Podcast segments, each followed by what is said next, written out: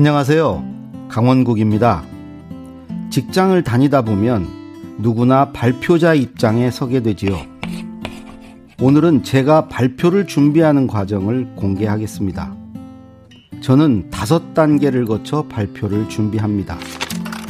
우선 첫 단계에서는 발표 때 들어갈 수 있는 모든 내용을 쏟아내 봅니다.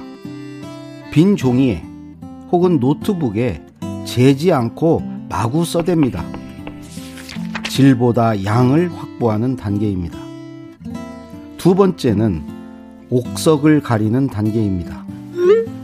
쏟아놓은 내용 중에 누구나 알 법하거나 주제와 거리가 있는 것, 사실이 부정확한 것, 내가 잘 모르는 내용은 버립니다.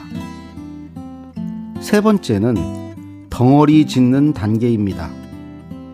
두 번째 단계에서 골라낸 것을 비슷한 내용끼리 묶는 것, 범주화한다고 하지요. 건축에 비유하면 기둥을 세우는 일인데요. 길게 발표해야 할 때에는 기둥 개수를 늘려야 하고 짧은 발표에서는 최소화해야겠지요. 네 번째는 범주화한 덩어리를 배열해서 줄거리 구조를 만드는 작업입니다. 발표에 이정표를 세우면서 지도를 만드는 과정인데요. 여기서 이정표는 덩어리들의 제목이 되겠지요. 발표의 승부처는 세 군데에 있다고 봅니다.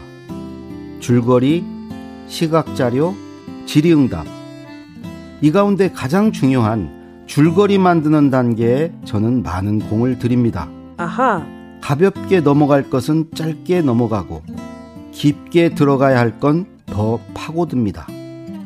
마지막 단계는 실전 훈련입니다.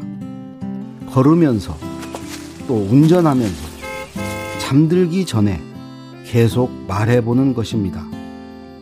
그러다 보면 덩어리와 덩어리가 연결됩니다. 구슬이 한몫에 꿰어지는 것이지요. 그랬을 때 비로소 발표 내용을 장악하게 되고 자신감이 생기면서 발표 준비를 마칠 수 있습니다. 강원국의 말 같은 말이었습니다. 발표를 잘하고 싶다면 이야기의 건축가가 되어보세요.